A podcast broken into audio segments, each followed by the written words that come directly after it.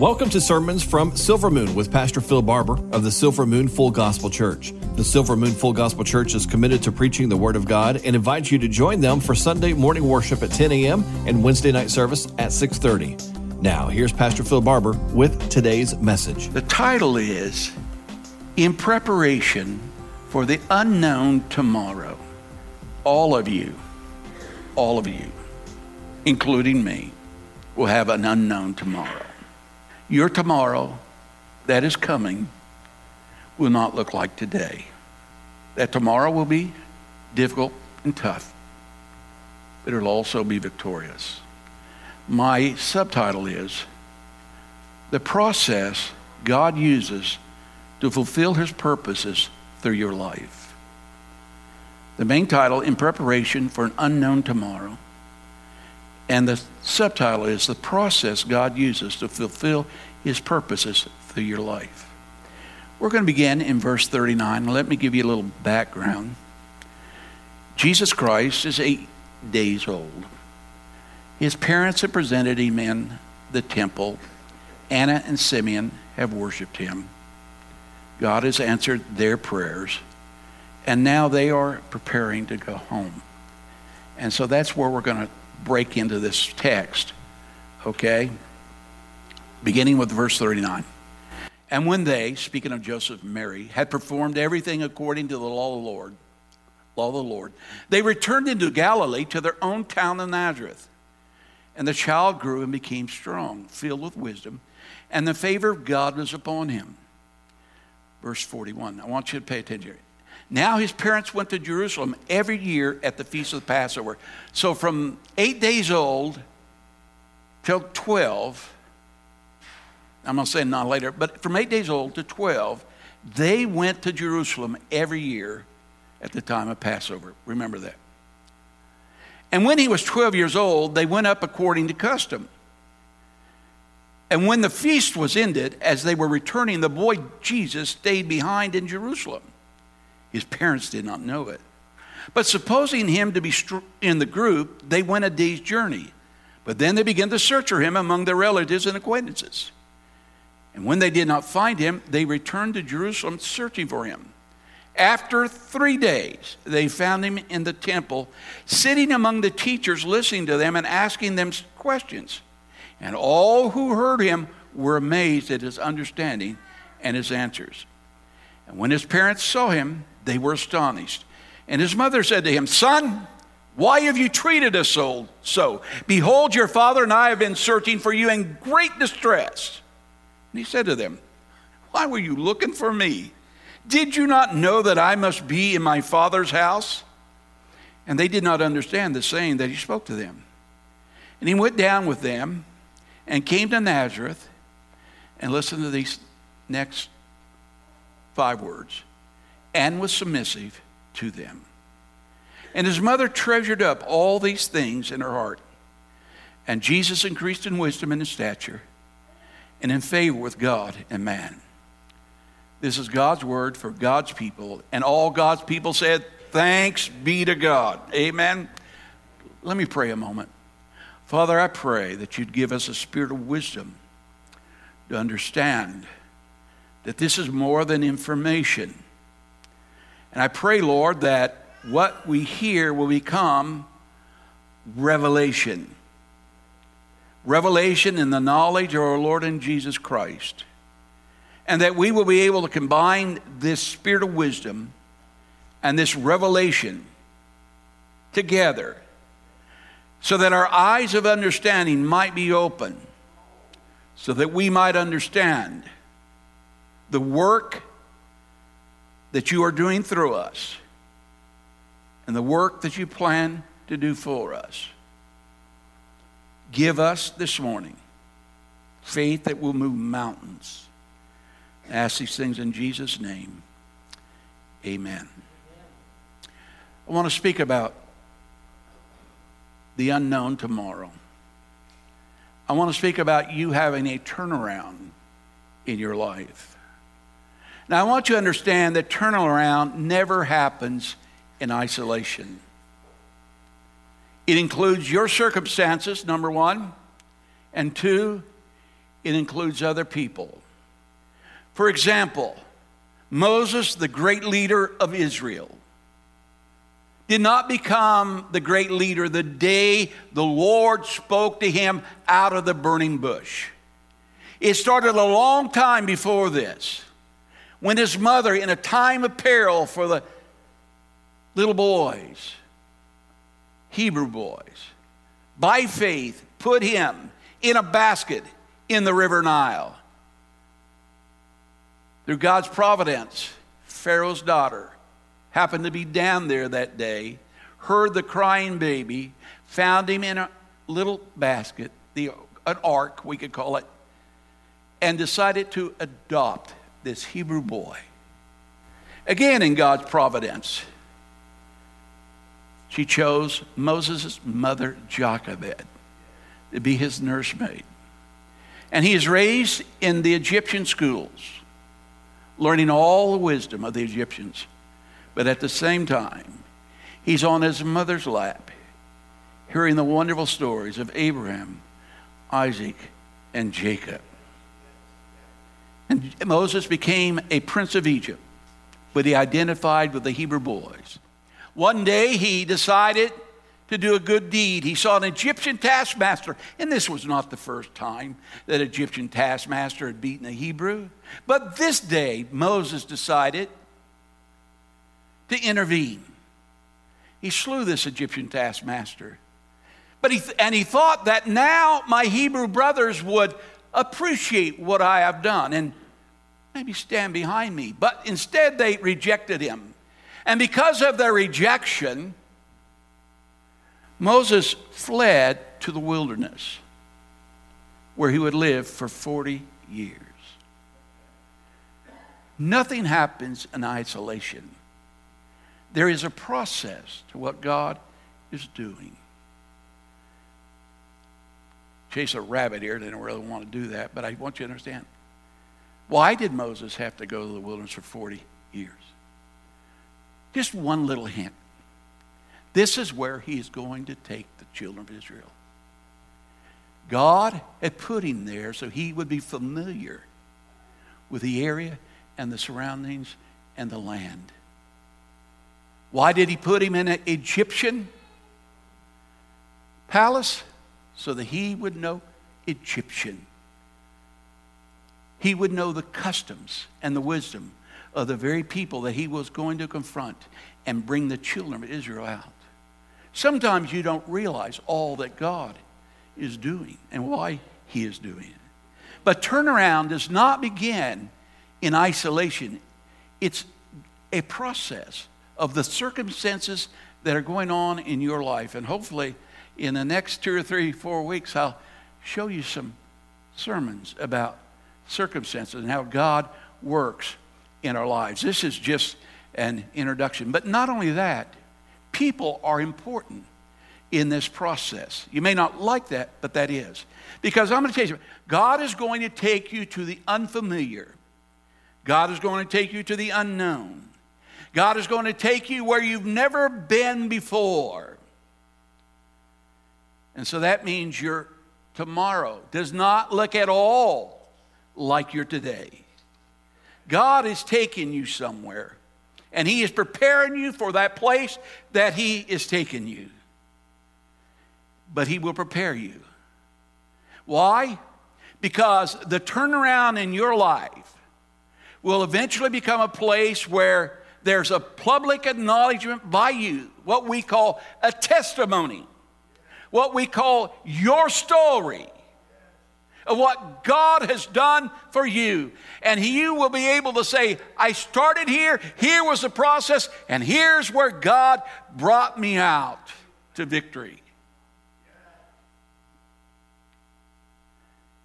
See, God wants you to understand when you do come out that it was He who gave you the victory. I need you to understand something. The victory that you are going to receive is not just about you. Your victory, first of all, is about God. And second about it is about us. And number three, it is about you. I overuse it, but Deanna has a testimony. You know, God raised her up off the hospital bed with a subdural hematoma. She has a story to tell, and it's a public story to tell. It is a testimony. But let me tell you something it's not about her first and foremost, and she would tell you that. It is about God and how God intervened and how God touched and how God raised him up. And second of all, it's about you and us because you believed God for a miracle that God would raise her up. And not just you, but people all around the world. This past week, a young lady who grew up in the, I think, the Red Church, who lives off in northwest Arkansas now. You say the Red Church. We, we've had three churches here. You don't know that, but this is, used, we, call, we used to call this the Purple Church because of the purple carpet. The building over there where the uh, kids are right now used to, is the, used to be the Blue Church because it had a blue carpet. And then there was a red church with a red carpet over there where the nursery's at. Well, she was back in the red carpet days, I think. But she called Deanna because she wanted to know if she could use the fellowship hall for a meal for a loved one who's about to pass away. And she told Deanna, I prayed for you during that time. I watched what God was doing. These works that God is going to do in your tomorrow belongs to all of us. First to God, then to us, and then to you. It's about Jesus. It's about his church. It's about his people. It's about you. The story of Joseph, for example, is not about Joseph, but it's about God bringing the people of Israel into the land of Egypt so he could protect them for 400 years, and he used Joseph to do that. And we'll talk about that in a sermon. But there's no turnarounds in isolation. It always happens in a group of things, group of processes and a group of people. There's process to turnarounds. I want to tell you four things to remember. Nothing happens in isolation. Tomorrow will not look like today. Thank God. It's not about you, but Jesus and his church, number three. And number four, and there is a process to turnarounds. There's a process to success. There's a process to ultimate victories. Now, I'm going to tell you something. All of us would prefer that it be an instantaneous miracle. but usually it's not. It's a process. So when you begin to walk with God, tighten the seatbelt. Put on a good pair of shoes. Maybe have an extra pair because there's a process, there's a journey, there's a trip where God has taken you. And so I want us to look at preparation. I want to look at the very, the most important thing that you need to understand on this journey, in this process. God wants you prepared. God wants you prepared. I want you to say this with me. I'll tell you what, God wants me prepared. Say that with me. God wants me prepared. Let's say a little louder. God wants me prepared. Now I want you to say it this way God wants me prepared for my unknown tomorrow. Let's say it that way. God wants me prepared for my unknown tomorrow. That means that is God's intention, but by, that by the time He is done, you are prepared for what He is going to do next. God is on your side. God is with you. God is for you. And God is going to prepare you for what He, who He wants you to be, what He needs you to be, and how He needs to use you for His purpose. Let me say it again. God is going to prepare you for who He wants you to be, what He needs you to be, and how He needs to use you for His purposes. And there's no better person to look at than the Lord Jesus Christ to understand this process. And we're not going to be able to look at all of it, but we'll look at some of it. I want us to look at Jesus Christ this morning before the cross, before the miracles, before the sermons, before the crowds, even before he called the disciples. We read about it. Joseph and Mary and a 12 year old Jesus are in Jerusalem. And they go into the temple, which is considered the center of Jerusalem. Now remember, Jesus Christ has been in this temple from the age of one to the age of 11. Now he's 12. And when Jesus walks into the temple this time, get this, he suddenly takes everything in. He realizes there's something different about him. Now, God the Father, God the Son, and God the Holy Spirit, in the Old Testament, God, which refers to Trinity, had visited the tabernacle of Moses. When he had finished it, the presence of God, the glory of God was unveiled. It was the, a visible manifestation of the invisible God in that tabernacle. Later, Solomon would build a temple, and the same thing would happen. The presence of God inhabited that temple, and the reason they knew it, the glory of God appeared, and so there was a visible manifestation of the invisible God. But that temple was destroyed by the Babylonians. Zerubbabel built another temple, Herod improved it, but there was never a time that God visited this temple until this day when a boy from Nazareth named Jesus, 12 years old, realizes he is home. It's his second home. His first home is in heaven, but this is his second home, and he realizes it. And for the first time, it dawns on him that he has a call and that he has a ministry. His parents go about doing everything they need to do, and it's time to go. Jesus is caught up in the moment and he wants to stay. Now he doesn't see Nazareth as his hometown anymore, but he sees Jerusalem at his hometown where he will rule and reign for a thousand years in the future during the millennium. He doesn't see the small little house of Joseph, Mary, and Nazareth as his house, but now he sees the temple as his house. He doesn't really see Joseph and Mary as his parents anymore. He sees God as his father. He doesn't see himself subject to Joseph and Mary. And so when they leave, he stays behind. And they are gone for about a day. There's, num- there's safety in numbers there with the caravan from the Nazareth area. They assume that Jesus is with his aunt, and uncle, or with some of his friends, family friends. But at the end of that day, they realize that, whoa, Jesus is gone. And so they leave the protection of that caravan and they go back to Jerusalem to look for Jesus. The city is now emptied out, the crowds are gone. I imagine it really looks like a big place when it's empty. They spent three days.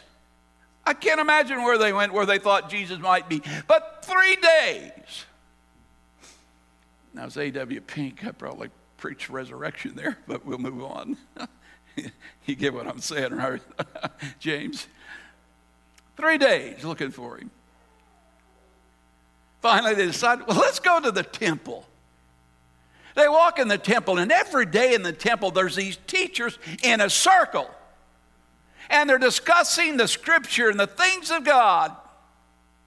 And in the middle of that circle is a 12 year old boy from Nazareth. And he's asking questions and answering questions. And they're all amazed at this 12 year old boy, except one person his mother. she breaks into that circle. She approaches Jesus. What are you doing? You scared us to death. We didn't know what happened to you. And very calmly, he says, You should have known that I'd be about my father's business. Where else would I be?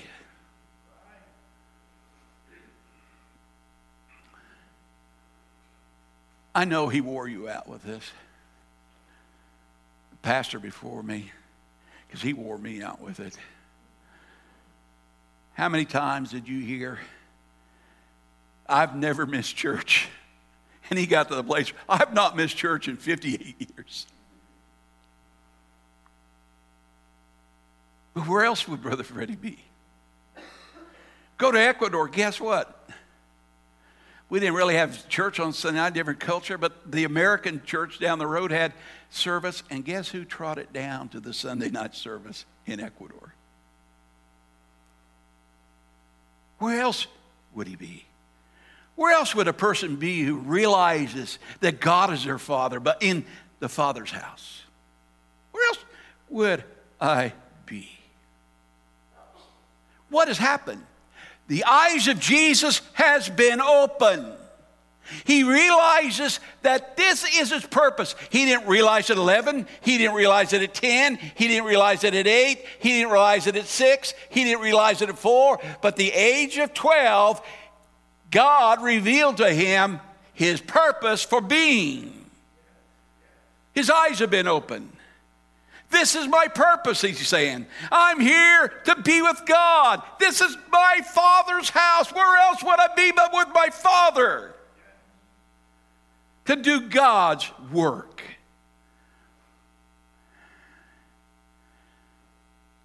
But then he realizes that Mary and Joseph are not as excited as he is.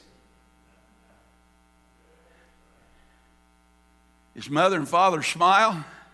They don't understand really what's going on. Mary will guard some of these things in their heart, but he realizes in their doubt and in their misunderstanding and in their silence,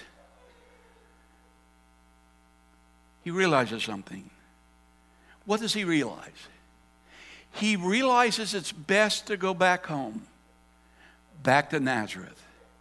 It is interesting to note that before this time, when it refers to Jesus, it refers to him as a child, but it will never refer to Jesus again. He'll never be referred to again as a child from this time on. He's no longer a child, but he's a man.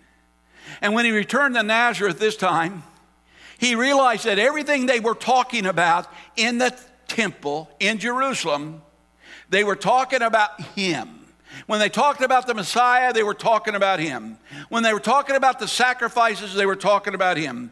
When they were talking about the prophecies and the promises, they were talking about him. But he goes home, and guess what? No one puts him on a pedestal. No one recognizes who he is. He's just the son of a carpenter and every day he goes with his dad to the carpenter shop, picks up a hammer and saw, and goes to work. But you know what? He had to do. He had to submit to them. It never says before, when he's 8, 9, 10, 6, 5, 4, he submitted.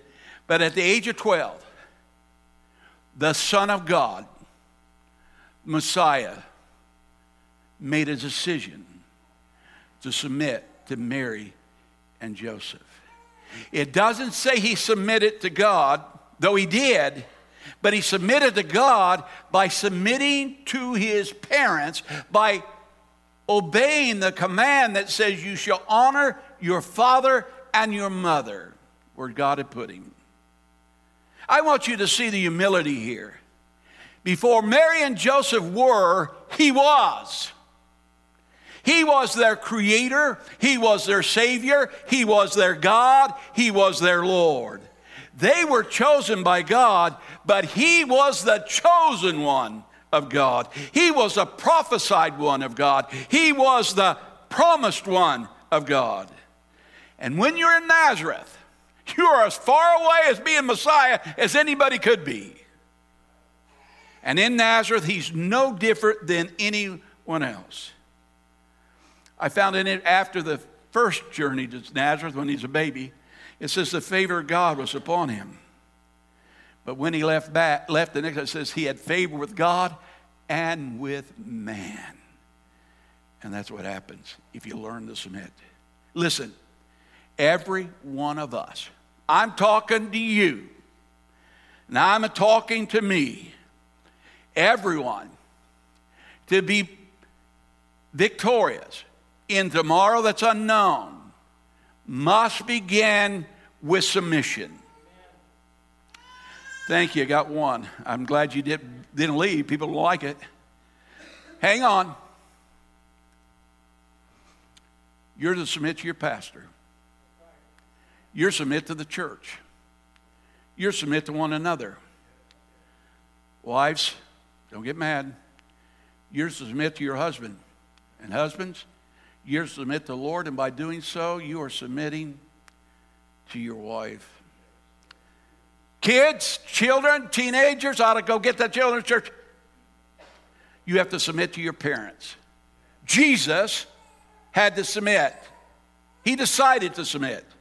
You and I have to learn to submit to the authority in our lives. God is trying to teach us today how to submit so you will be prepared for your unknown tomorrow. And I know what you're thinking. It's just Pastor Phil. And you're right. I know preachers get a little high and mighty about themselves. Now, I'm going to tell you what, pre- what preachers really are. We're manure carriers. I wish I could say it differently. but we carry manure. In Luke chapter 13, the owner of a vineyard puts a fig tree in this vineyard. I'm going to want to preach a sermon on this, but it won't hurt. It doesn't produce fruit. And the caretaker of this fig tree, you're the fig tree, okay? Hopefully you're a fruit bearing fig tree, but this fig tree, let's see, let me pick a member. No, I won't. Isn't producing fruit. And the owner, who has every right to cut it down, wants to cut it down. And the caretaker says, No, no, let's don't cut it down. Let me dig a trench around it and let's put some manure around it and water it and care for it. Now, you can look at manure two ways. I grew up in southeastern Colorado, Panhandle, Texas, and we have large feedlots. I worked in the third largest one in the world at that time. And if the wind is blowing the right way, you can smell it for a long ways off. But the saying was if you had cattle in that feedlot and you could smell it, it, it smelled like money. And if you didn't have cattle, it smelled like manure. And you might think, well, he's nobody. Pastor Phil carries manure. But you have to learn submission even if you're the greater, even if you're the smartest, even if you're superior. There's times that all of us have to learn submission and must submit to be ready for the unknown tomorrow. Be sure to join us next week for part two of this message. Thank you for listening to Sermons from Silver Moon with Pastor Phil Barber. To find out more about today's message, you may contact the Silver Moon Full Gospel Church at 417 472 3360. The Silver Moon Full Gospel Church is located on Highway 59 North between Neosho and Diamond, Missouri. Morning worship is at 10 a.m. with a Wednesday night service at 6:30 p.m. The Silver Moon Full Gospel Church, where the distance is worth the difference. The world is in chaos. You're here for a purpose. What does the Bible have to say about it all? I'm Mark Taylor, host of Crosspoint podcast and radio show, and I'd like to invite you to join me each week as I navigate the complexities of faith, culture, and personal growth. Each week, I interview a different guest who is making an impact on the culture of For God's Kingdom. Whether you're seeking spiritual guidance, true information, or a fresh perspective, this podcast equips you to discern truth in today's chaotic world.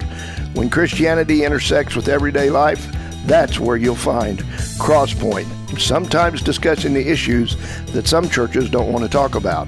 Look up Crosspoint with Mark Taylor wherever you get your podcast produced by KNEO Radio and the Sky High Podcast Network.